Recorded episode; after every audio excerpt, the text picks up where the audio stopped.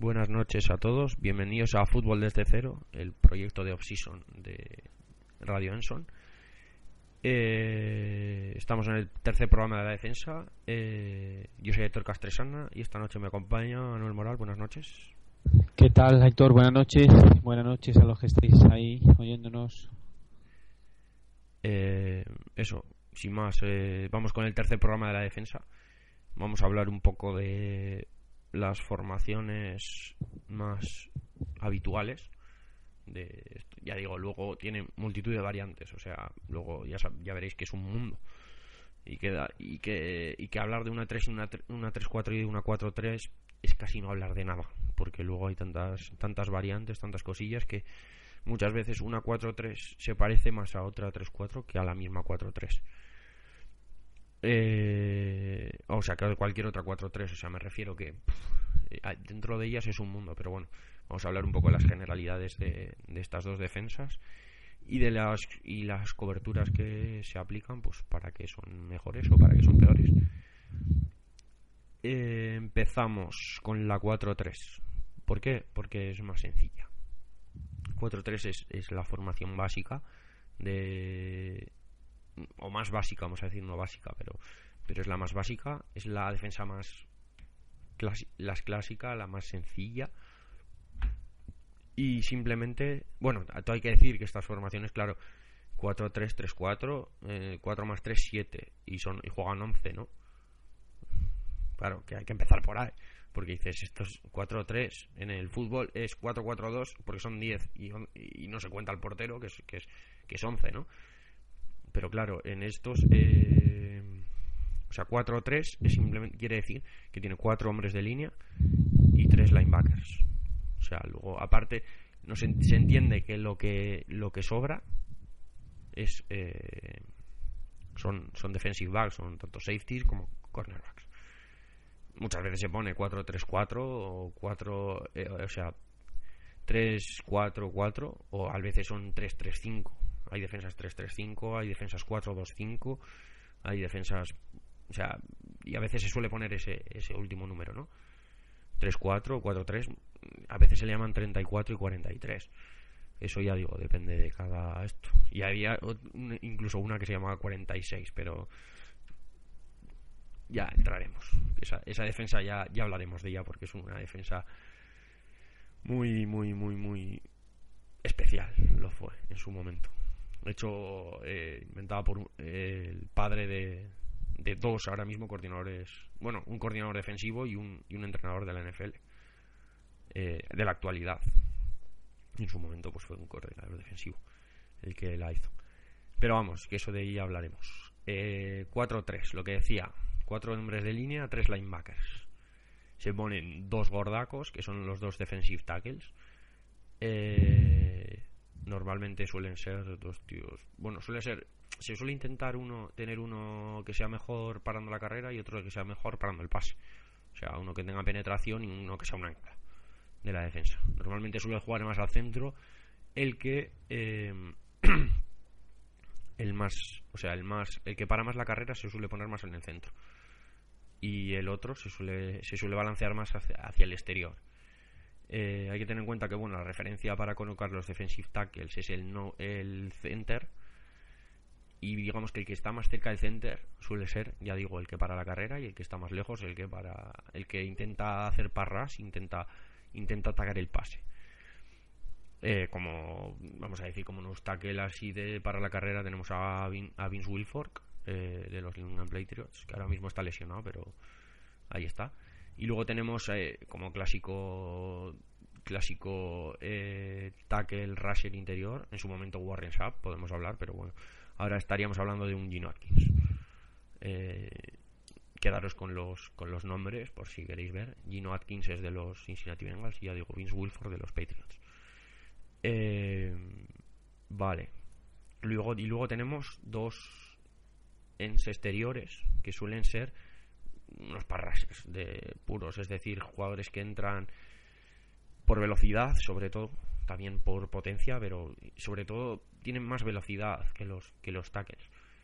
Y lo que intentan es, es presionar al quarterback directamente. también pues, suelen parar la carrera, es importante también que sepan parar la carrera, pero lo importante es eso, que, que sean sobre todo buenos en el parras, porque para ellos los sacks son muy importantes. Y ya hemos, además en el otro programa hemos explicado los sacks, que son los placajes al quarterback cuando, cuando está realizando el pase. Eh, y luego tenemos a los linebackers, que son linebackers sobre todo buenos en cobertura. Las, las, las 4-3 suelen ser eh, formaciones que, digamos, eh, son autosuficientes en la presión, con la presión del, de, los cuatro delante, o es, o es lo que se intenta. Que sean, que sean buena la presión, o sea, que la presión sean, eh, sea suficiente con los de adelante y que no tenga que entrar nadie más a presionar. Eh o sea, que son linebackers sobre todo de cobertura, que van muy bien hacia atrás, que, cubre, que saben cubrir campo. Entonces, digamos que en general la, defensa 4-3 es más clásica, más sencilla. No tiene. Es sota caballo y rey. O sea, ya se sabe, cada jugador tiene su rol y ya se sabe lo que tiene que hacer y lo intenta hacer lo mejor posible. La 3-4. Bueno, vamos a, Antes de entrar en la 3-4, perdón, en la 4-3. Eh, ya decimos que las, las defensas suelen estar balanceadas. Bueno, hablando de los ends también, el del, del lado fuerte, o sea, normalmente suele ser el lado fuerte el que tiene el Tyrant, eh, que es el jugador, ya, ya nos acordamos que está el jugador de línea que es elegible, vamos a decir, un jugador grande, pero que también puede recibir el balón. Eh, ese suele ser el lado fuerte. Entonces, el, el end del lado fuerte suele ser mejor contra la carrera normalmente. Y el del lado débil suele mejor por contra el pase.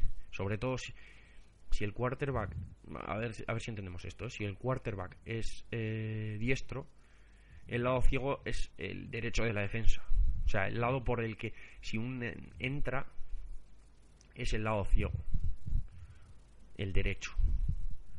Y el Tyren, si, si el Tyren está normalmente dispuesto a recibir el pase es el Tyren del lado derecho, o sea, del lado izquierdo de la defensa. Entonces, se suele poner ahí porque el quarterback, eh, imaginaros, o sea, un quarterback, si va a realizar un pase, tiene el hombro derecho, o sea, si es diestro, el hombro derecho le tiene hacia atrás, es decir, está mirando hacia, hacia la derecha del ataque, ¿no? Manu, esto eh, no sé si se entiende. Es que te pregunto a ti que te tengo ahí. O sea, digamos que tiene el hombro derecho atrás y está mirando hacia el lado derecho de su ataque, es decir, al izquierdo de la defensa, ¿no? Eso es. Sí. Entonces, si un Tyren va a recibir un pase, normalmente se suele poner al lado derecho para que el quarterback le vea. Lo más, lo más normal de un quarterback es que te, pase al lado derecho, porque es hacia donde mira. O sea, un quarterback, y lo vemos, eh, no te pones. Si un quarterback es diestro, no se pone, no se pone con el hombro izquierdo hacia atrás en el, en, el momento del pase, porque es decir, ¿cómo, suelta el balón? O sea, tiene que tener el brazo con el que lanza, le tiene que tener atrás para lanzar el balón. Entonces, normalmente el, el se suele poner en el lado donde el quarterback le ve para que pueda recibir el pase. Entonces, el end suele ser más para, para la carrera en ese lado, porque el Tyren en las carreras le bloquea a él. En los pases, pues puede salir a recibir el pase, ¿no? Pero en las carreras le bloquea a él y necesita ser bueno contra la carrera. Y el del lado débil está más cerca del quarterback, porque hay menos gente en ese lado, está más metido hacia el, hacia el quarterback y encima le pilla por el lado ciego, que en, que en las jugadas de pase es por donde mejor se placa el quarterback, porque por, si le ves venir, o sea, tú si entra por el lado izquierdo le ves venir, ¿no?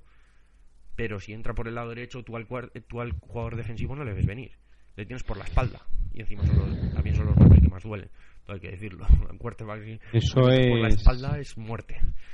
Si, si la bien... La película, un inciso, si los que tengáis la oportunidad de si no habéis visto la película de Blind Side, que explica un poco eso, el, el, lado ciego, que es el lado el lado que hay que proteger de, de un quarterback. Sí, el primer minuto de esa película es lo más increíble que se ha hecho sobre fútbol, entonces hay que decirlo, donde básicamente donde explica qué es el lado ciego y es, es la historia de un jugador que, que, juega de tackle izquierdo. Ahora mismo juega de tackle derecho.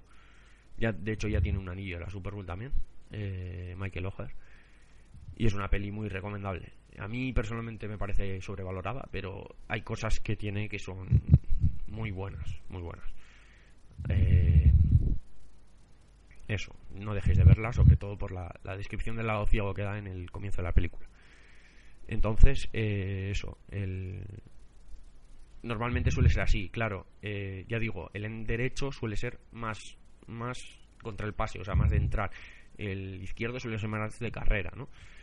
Pues lo mismo pasará con los linebackers, es decir, el linebacker del lado fuerte es más de cobertura porque tiene que cubrir al Tyren si normalmente ya digo, ¿eh? esto es lo básico. Si, si el Tyren sale a recibir, él tiene que cubrir al Tyren, entonces es más de cobertura. El, el linebacker del lado débil no tiene a nadie que cubrir, o sea, es mejor contra el pase.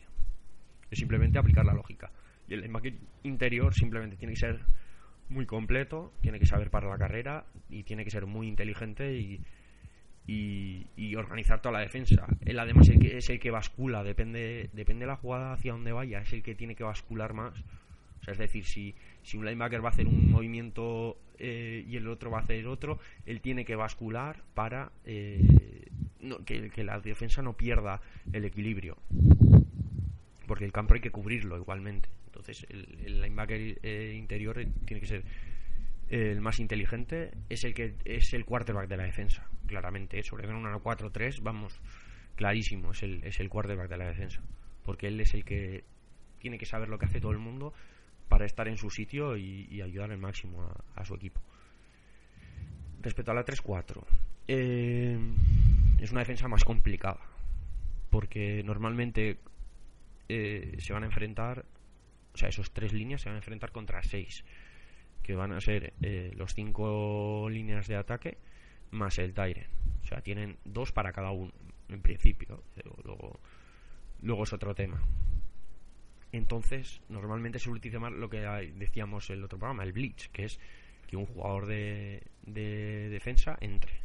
O sea, un, jugador, un linebacker, entre, entre a intentar placar el quarterback, a intentar atacar el, el pocket, atacar al, o sea, entrar, vamos a decir, entrar en la caja, entrar en el pocket. Como, si, como lo que hacen los propios líneas, ya digo. Eh, entonces suele ser más complicado el sistema de bleaches. El sistema de cobertura tienes más gente para cubrir, pero luego también suelen ser defensas que, que sobre todo los coordinadores les gusta complicarlas mucho, porque las intenta hacer eh, para que sea muy complicado al ataque saber qué vas a hacer. O sea, es una defensa muy versátil, pero su versatilidad, claro, es, es muy importante aprenderla muy bien. O sea, son sistemas que, que, que hay que trabajarlos muchísimo, que tienes que tener un personal además muy específico y que eso, que, que tienes que crear como una dinastía, vamos a decir, un, un sistema de juego general. O sea, un, que esté verdaderamente asentado y arraigado en un equipo, porque eh, cambiar a la gente es muy complicado. Eh, tiene perfiles muy difíciles de encontrar, por ejemplo, bueno, ahora más, pero, pero tenemos, obviamente tenemos tres líneas, ¿cómo los ponemos a los tres líneas, no? Y piensas, dices, hombre, pues lo más normal es poner a un, a un obstacle, ¿no? Que sería, eh, en vez de tener a dos defensive tackles, tienes a un obstacle en el medio que es un tío que tiene que ser más grande. Un tackle es mucho más complicado de, encontrar que un tackle normal, porque es un tackle que es que tiene que anclar todo el medio de la línea defensiva, lo tiene que anclar él. Y tiene muchísima responsabilidad, tiene que ser un tío muy bueno, tiene que tener mucha ética de trabajo y sobre todo tiene que tener un aguante increíble, porque muchas veces no solo dos, es que a veces van a estar tres con él. Tres tíos de 150 kilos va a tener empujándole, o sea que que, eh, es, un, es un perfil muy buscado, muy difícil y es muy difícil encontrar un obstáculo muy bueno. O sea, es dificilísimo. Y muchos además no duran los telediarios. Luego tenemos dos ends que son muy buenos contra la carrera. Se ponen más adentro que los que los ends. Normalmente los ends se suelen poner por fuera de la línea. Los ends de la 4-3. En la 3-4 se meten hacia adentro. Están por dentro de la línea. Por eso eh, se suele tender a pensar que la 3-4 es peor para la carrera, pero en realidad es mejor. Porque tiene, sobre todo para la carrera interior, tienes más gente acumulada en el interior. Entonces es muy difícil que te corran por el medio. Y, más, y más kilos. Sí, más kilos. Ah, generalmente los, los tres hombres de línea. Suelen ser normalmente eh, tackles de 4-3. O sea, tienes casi como si fuesen tres tackles. Claro, el, el, el, de hecho, el nose tackle, que es el, el hombre del centro de los tres, suelen ser auténticos mastodontes de, el mismo de ciento, hemos dicho, hay, de ciento, no sé, 150 kilos fácil, 150, 140, o sea, una o sea, una, una, barbaridad. Tenemos unos tackles Entonces eso, mover... y pico. o sea que claro, mover, a, mover a un jugador de ese, de ese peso y abrir un hueco para tu corredor es, un, es una misión difícil. Generalmente estos jugadores siempre por su volumen se acaban enfrentando siempre a dobles a dobles bloqueos, pero bueno, aún así todavía hay algunos que salen lo suficientemente airosos para que sean jugadores eh, muy, muy reconocidos y, valorados en la liga. Sí, sí. Los tackles un puesto... son muy, hay muy pocos, sobre todo ya se, Casey Hampton ya se marchó. Ahora los Steelers no sé a quién tienen.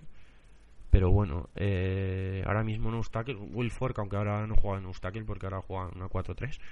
Eh, Ray en su momento, pero ahora anda un poquito eh, lesionado y a los anda, no están muy contentos en, en Green Bay con él ahora mismo.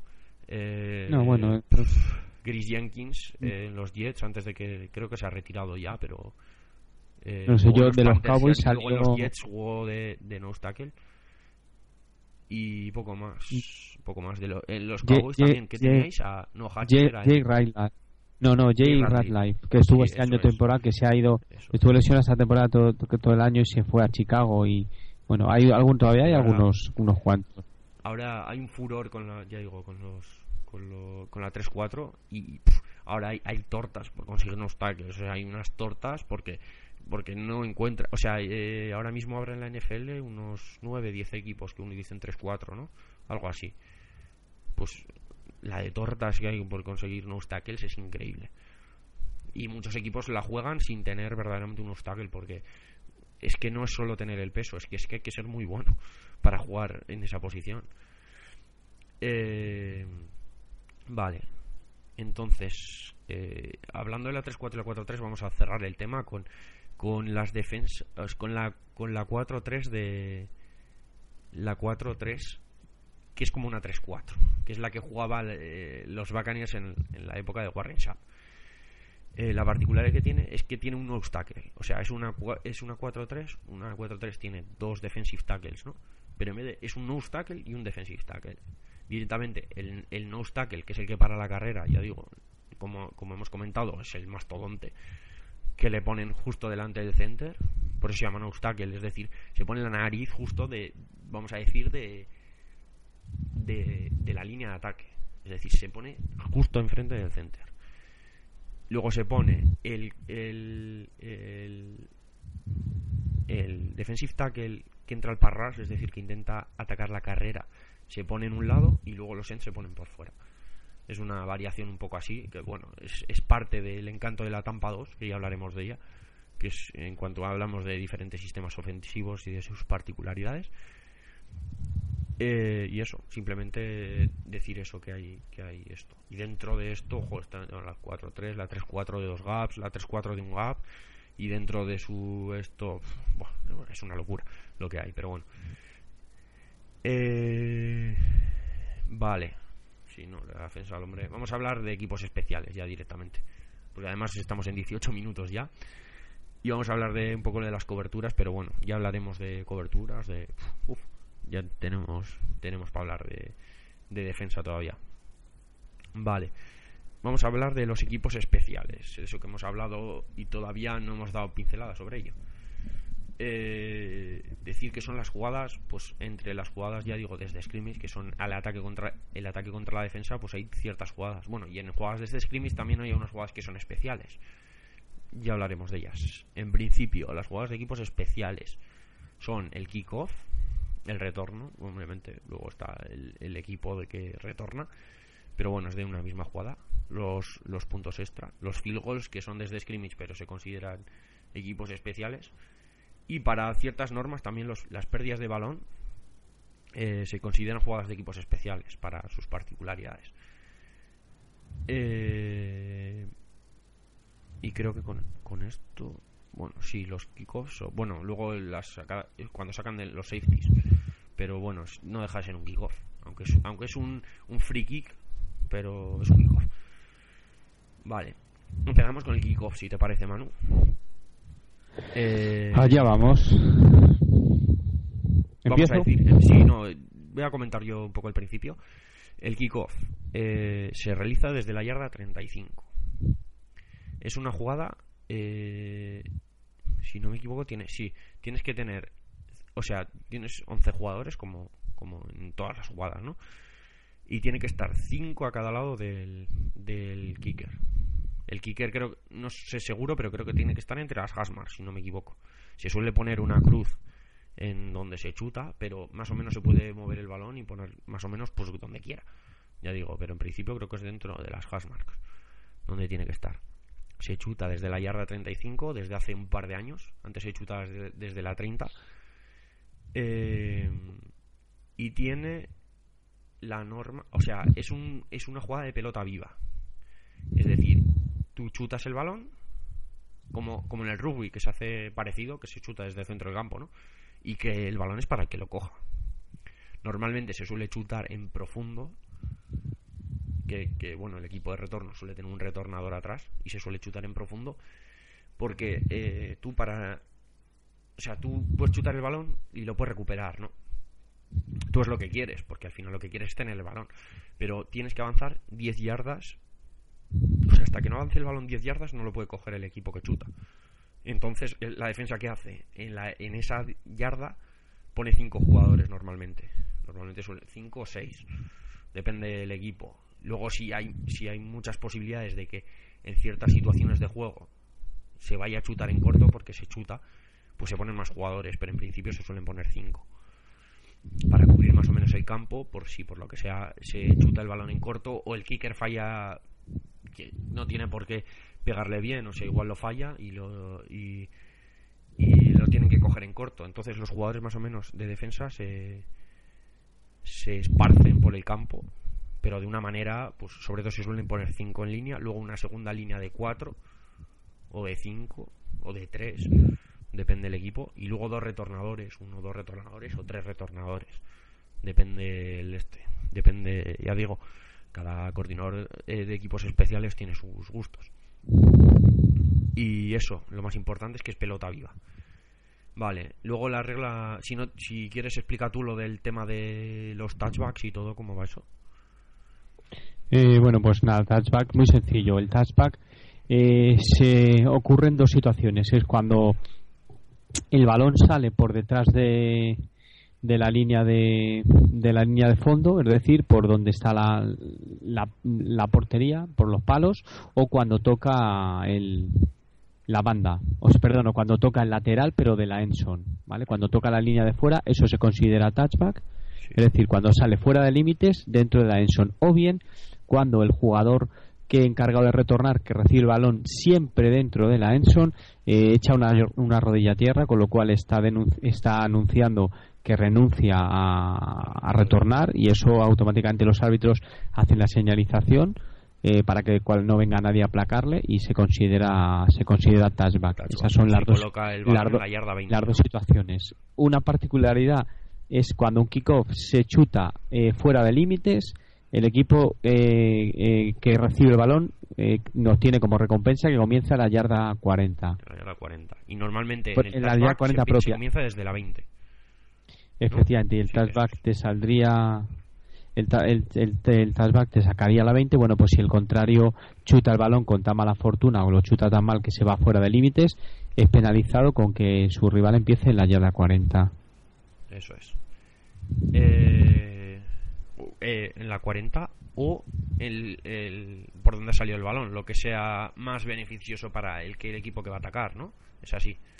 O sea, si tú, por eh, ejemplo, haces, un haces un, un onside kick y te sale por la banda, el, equipo comienza a atacar desde ahí, ¿no? en un onside kick sí. Por eso, por eso que, que, que es o por donde salga el balón o o la 40, lo que sea más beneficioso para el equipo de ataque. Es eso lo que me, lo que me refiero, ¿no? Eso es, eso es. Por eso. Tú si, si sale en un onside suelen salir por la yarda 45. Lo que es que, claro, es que en el, onside alguna vez se ha salido. sí, sí, sí, Por eso. Sí, no, no, veces pasa suelen chutar muchas veces a las bandas. Cierto, sí lo he visto. Que salta mucho y, y, lo suelen poner en la banda para, para, para coger el balón ahí. Entonces a veces sale por fuera y el balón obviamente es para el equipo, no es para el equipo que ha chutado, el balón es para el, para el equipo que retornaba y eh, por el punto, en, el punto que, ha salido el balón. Eh, del kickoff, ¿qué más? Bueno, que normal, lo puede retornar cualquiera. O sea, tú tienes dos retornadores, pero lo puede coger cualquiera. O sea, cualquiera que esté en el campo lo puede coger. Los demás le van a intentar proteger y, y los que tienen que hacer es placarle. Los, los, los del equipo que han chutado tienen que placar al, al jugador que tenga el balón. Y el, y el equipo y el equipo retornador va a empezar o sea, su ataque va a empezar a atacar desde donde, desde donde llegue el balón. Obviamente también se pueden conseguir touchdowns, está todas las reglas de los fumbles, todo. O sea, hay, sobre todo de Penhester, podéis buscar vídeos que, hace unos retornos acojonantes. Y es eso, que, desde equipos especiales también se pueden, se pueden anotar touchdowns. Eh, no sé, algo más, algunos dejamos del kickoff. Pues hombre, así a priori yo creo que no. hay particularidades. porque hay muchísimas, muchísimas cosas, pero pero bueno. Ah, bueno, decir el tema general que no se pueden hacer eh, bloqueos por debajo de la cintura eh, en todo el campo. No, eh, por ejemplo, en, en, en jugadas normales se pueden hacer bloqueos por debajo de la cintura dentro de dentro del tackle box, vamos a decir, dentro del box, dentro de la línea, vamos a decir. Eh, pero en esto están completamente prohibidos en todo momento. Eh, que no se puede bloquear por la espalda, obviamente. No se puede bloquear por la espalda en ningún caso. Pero claro, en, en kickoffs, como los, los jugadores están mucho más separados y mucho más. En, fin, es un, todo un poco más anárquico, que no es anárquico, pero es un poco más libre la jugada. Pues eh, se suele, suelen, es que en las, en las jugadas, o sea, siempre eh, los equipos de retorno, sobre todo si hacen retornos para touchdown, siempre están mirando a los árbitros, que no me ha enterado el plan eh, bañuelo por el bloqueo por la espalda, porque se suelen pitar muchísimo. Suele, suele haber muchas faltas por bloqueos por la espalda.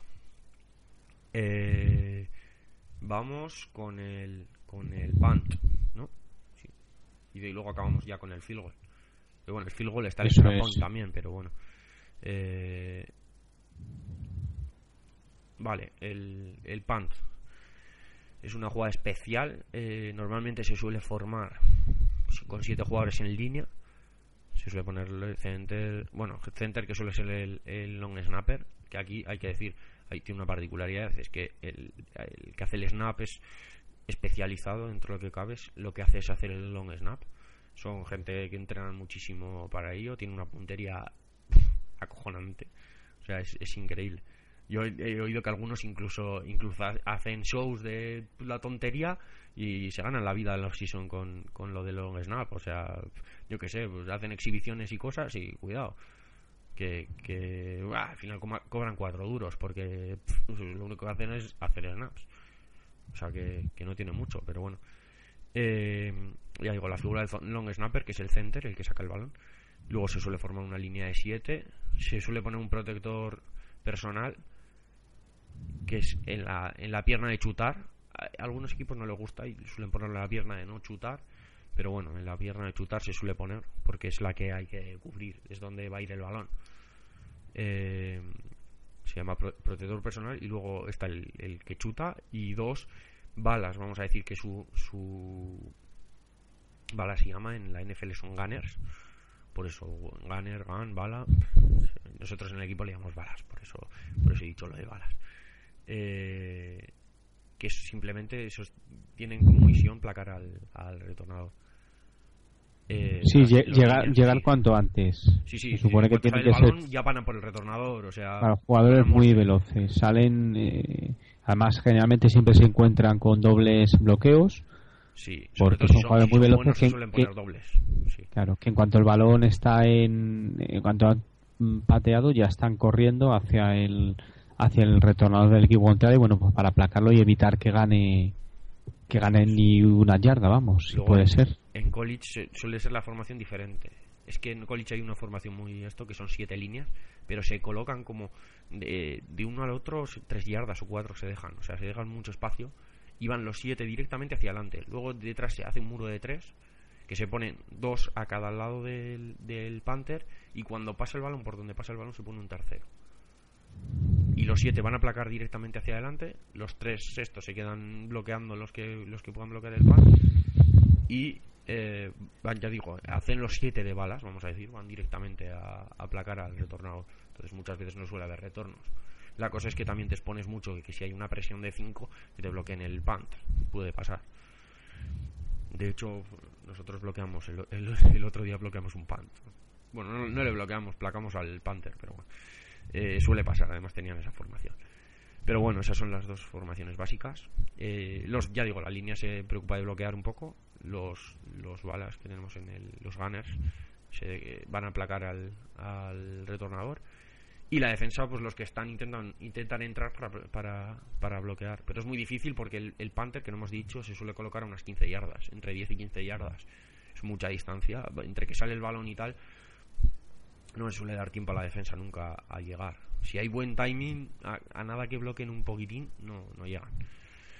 Eh, y ya digo en el defensa se pone el retornador se ponen jugadores de línea y jugadores en el medio un poco pues para bloquear un poco eh, hacer una primera línea de bloqueo al principio para el retornador. Y ya digo en los exteriores normalmente también lo dices tú se suelen poner dos por con cada con cada bala. Contra balas por así decirlo contra gunners contra lo que sea le ponen ahí a, para para intentar estorbarle un poco. Eh, algo más de los pants Manu pues que yo sepa, no, bueno, eh, eh, vamos a ver, el pan no está ah, uno en la ah, obligación de retornarlo. Eso es, y no es pelota viva. Efectivamente, entonces el pan, eh, una vez que está volando en el aire, el primer jugador que tiene que tocar siempre el, o que, que, debe de tocar siempre el balón, primero es el, el, rival, porque si toca si toca un jugador, en un jugador del equipo que ha, que ha pateado es pelota, pelota viva al revés, y al es, revés, al revés. no, no, no, vamos a ver, sí sí, cuando el balón si el que chuta, si el que chuta toca el balón, el, el, equipo que chuta toca el balón, el, eso se acaba. Cierto, es cierto que lo estoy diciendo al revés, eso es. Si lo, y si, lo toca uno de defensa, pero lo pierde, es, es pelota viva. Es balón vivo, efectivamente que, lo he dicho al revés, que me está liando, porque quería meter entre media la idea del fair catch, que es decir, el equipo que retorna no tiene obligación de retornar, hay una señal cuando el balón va volando en el aire, el jugador es como, retornar como, como, si fuese un saludo se hace con la mano alza la mano la, agita y eso es una, señal, para, para todos de que está prohibido golpearle porque él no va a hacer intención ninguna de retornar. Claro. Entonces eh, el es... la particularidad que tiene es que tienes que coger o sea si tú puedes coger el balón pero luego eh, si no lo coges por lo que sea y el balón toca el suelo, en el momento que el balón toca el suelo se anula el fair catch. O sea, ya es pelota viva completamente, sobre todo si te ha tocado, hombre, si no te ha tocado no es pelota viva, pero si te ha tocado. O sea, si haces un fair catch y se te cae el balón es pelota viva, o sea, me van a venir a zurrar todos. Todos van a venir a por ti y van a venir a por el balón, obviamente. Pero lo primero que hacen un Panther es zurrarle. Y luego ya el balón ya, ya es secundario. Lo sé por experiencia. Eh, no porque sea Panther, eh, digo, yo no soy Panther, pero lo primero que se hace en esto es zurrar al Panther. Si sabe, eso es código de fútbol. Vale, eh, ¿qué más? Falta una cosa del Panther, que, que lo puedes chutar fuera. Efectivamente, ante la posibilidad de que, de que el equipo contrario tenga un buen retornador y pueda pues avanzar muchísimo, incluso jugadores como Devin Hester, que son una amenaza potencial en cada retorno de que te anote seis puntos, eh, ahí directamente van, que van directamente fuera. Que se, lo digan a. Joder, es que no me Hay muchos jugadores. Este, que no lo tiró fuera, retornó para touchdown en, una jugada que nos iban perdiendo de cuatro, touchdown, quedando tres segundos. No, quedaban nueve, y, creo, y se agotó el reloj y justo se agotó el reloj cuando anotó el touchdown y les, les costó el partido a los New York Giants. No, Matt Dodge creo que se llamaba. Y le retornó de Son Jackson, que ahora ha fichado, recientemente ha fichado por los Washington Redskins. Que ha sido el culebrón de la, de la offseason. El mayor, por lo menos, el que más ha durado en la, en la agencia libre. Eh, eso se puede chutar fuera, no tiene penalización. Obviamente, eh, el balón sale de donde, por donde ha salido de banda, o sea, no donde bote, sino por donde ha salido. Y hay una jugada que es la jugada perfecta, la jugada Dios, que es chutar a la esquina, justo donde antes de la y que el balón salga. O que o también chutar al medio y que y que tu tu gunner, tu ala, tu esto eh, el balón antes de entrar en la Enson y dejarlo pues cerca de la Enson, ya sea en la 1, en la 2, en la 3. Eh, entre la 5 se suele considerar en plan un juego que lo habéis hecho muy bien y tal. Eh, y eso básicamente, que, se suele... O sea, es importante porque, claro, si el balón en cualquier momento toca la Enson es, touchback directamente. Y es el balón a la 20, obviamente. De empezar a la 5 y arrinconar al ataque a salir a la 20 hay mucha diferencia. O sea que que suele ser muy importante. Eh, y con esto no sé si nos dejamos más, pero en general yo creo que, el pan... Pues yo creo que ya está visto, no tiene muchos... muchos más matices. alguna cosa hay. en pad se puede, bueno, una cosa, un pad se puede bloquear. Sí, se puede bloquear. En el momento, en el momento que se bloquee. Puede hacer, puede hacer un fair catch, puede hacer lo que quiera y luego puede venir al defensa que, como vaya un poco despistado, te puede cazar una hostia también. El retornador. Que eso también lo he visto. El que dice, ah, hago fair catch, eh, ahora no voy a coger el balón. Ahora vienes aquí, uy, mira, este está despistado, boom, bastión. Sí, o sea, se, puede, se pueden hacer muchas cosas. Ah, y, que bueno, no se puede, cuando eh, pide fair catch, no se puede interferir. No, no, evidentemente. no solamente no se puede placar, sino que le tienes que dejar su espacio para que, el jugador. No, no, le tienes que. Si tienes que dejarle un, buen colchón. Tienes que permitirle un colchón, eso es, para que pueda coger el, el balón sin, sin. Pues eso, sin interferencia. Y se supone que si no pides fair catch, también hay que dejarle cogerlo, ¿no? En principio. O sea, no esto, pero que hay que dejarle coger el, el balón. Lo que pasa es que, claro, tú estás a, porque ves que está el balón llegando y, estás viendo la hostia que le vas a meter. Porque, o sea, si tú estás a 5 yardas del, receptor, él va a recibir el balón en medio segundo. O sea, la hostia que se va a comer va a ser monumental, como la coja.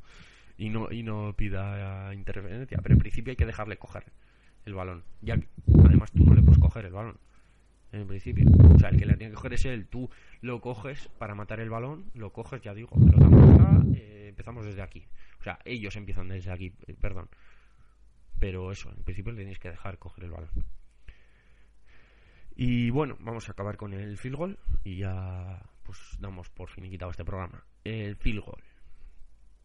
En este se suelen poner los nueve jugadores de la línea, se suelen poner en línea. No en línea, sino juntos para bloquearlo. Eh, suelen poner los siete dentro en línea, o sea, haríamos la línea de 5, dos Titans entre comillas y, dos Wings, se suele llamar, que son los jugadores que son como Titans pero que están fuera de la línea, o sea, están detrás. Y luego se pone el holder, que es el que recibe el balón, y el kicker, que se pone que es el que chuta. El holder simplemente tiene que coger el snap del este, que se lo lanza. El, long snapper lo coge, lo pone y el kicker lo chuta. Eh, los extra points se chutan desde las 10, que son de 20 yardas en total, ya que cuenta la Enson, las 2 yardas de, a la que está la línea y las 8 yardas que está de, de, o sea, de donde está el snapper a donde se chuta. Son de 20. En los field goals es exactamente igual. Es decir, tú eh, puedes chutar en cierto momento, puedes chutar de donde sea eh, si, si crees que la vas a meter, obviamente. Bueno, y si no crees también. O sea, puedes hacer lo que quieras. Pero eso, tienes que tener en cuenta que de donde estás van a ser 18 yardas más, son las 10 de la Enson más las 8 del snap. Y eh, es que el field no tiene mucho, o sea, es simplemente chutarlo, tú no tienes no tienes posibilidad de si chutas eh, sobre todo un field goal, que eso creo que lo explicamos, no puedes volver a chutarlo luego. O sea, chutas un field goal en segundo down y como lo has metido, da, pues bueno, en tercer down voy a tener otro field goal si quiero para tirarlo. O sea, tú cuando lo chutas ya das por perder el balón. Y eso ya digo, no quiere decir que el equipo contrario no pueda retornarlo. Se puede poner debajo y, y pararlo. O sea, y, cogerlo y retornarlo. O sea, como si fuese, como si fuese suyo. Eh, no sé qué más. Bueno, se pueden hacer engaños también. Los extra points tú puedes hacer el engaño de, que vas a por uno, pero luego correr, entrar en son corriendo y son dos puntos. Eh, y no sé. ¿Algo más de esto, Manu? Es que el field goal no tiene nada. O sea, simplemente. Pues no tiene nada. Decir que, el, el field goal, el, el, triángulo mágico de, del field goal son el el kicker, el holder y el long snapper, que son tres jugadores que son la, piedra angular de un intento de, de, de, field goal, que, practican. Que el, holder suele ser el, el, panther normalmente. Que suele ser el panther, que sujeta en ocasiones.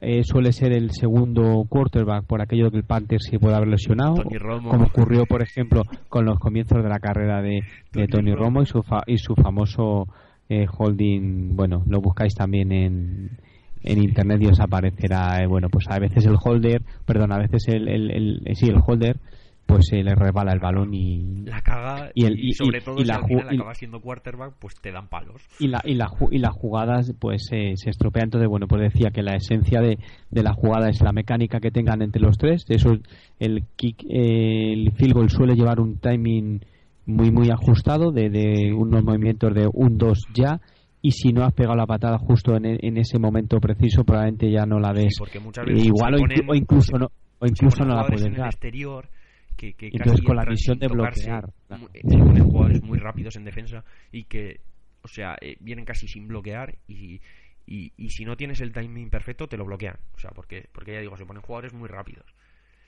Y es el timing es comparable con, con, los repostajes de en la Fórmula 1. Bueno, más que los repostajes porque ahora no hay, eh, los cambios de ruedas. O sea, O sea, si no lo haces. O sea, el kicker sale eh, a chutar antes, o sea, o a la vez más o menos que sale el snap.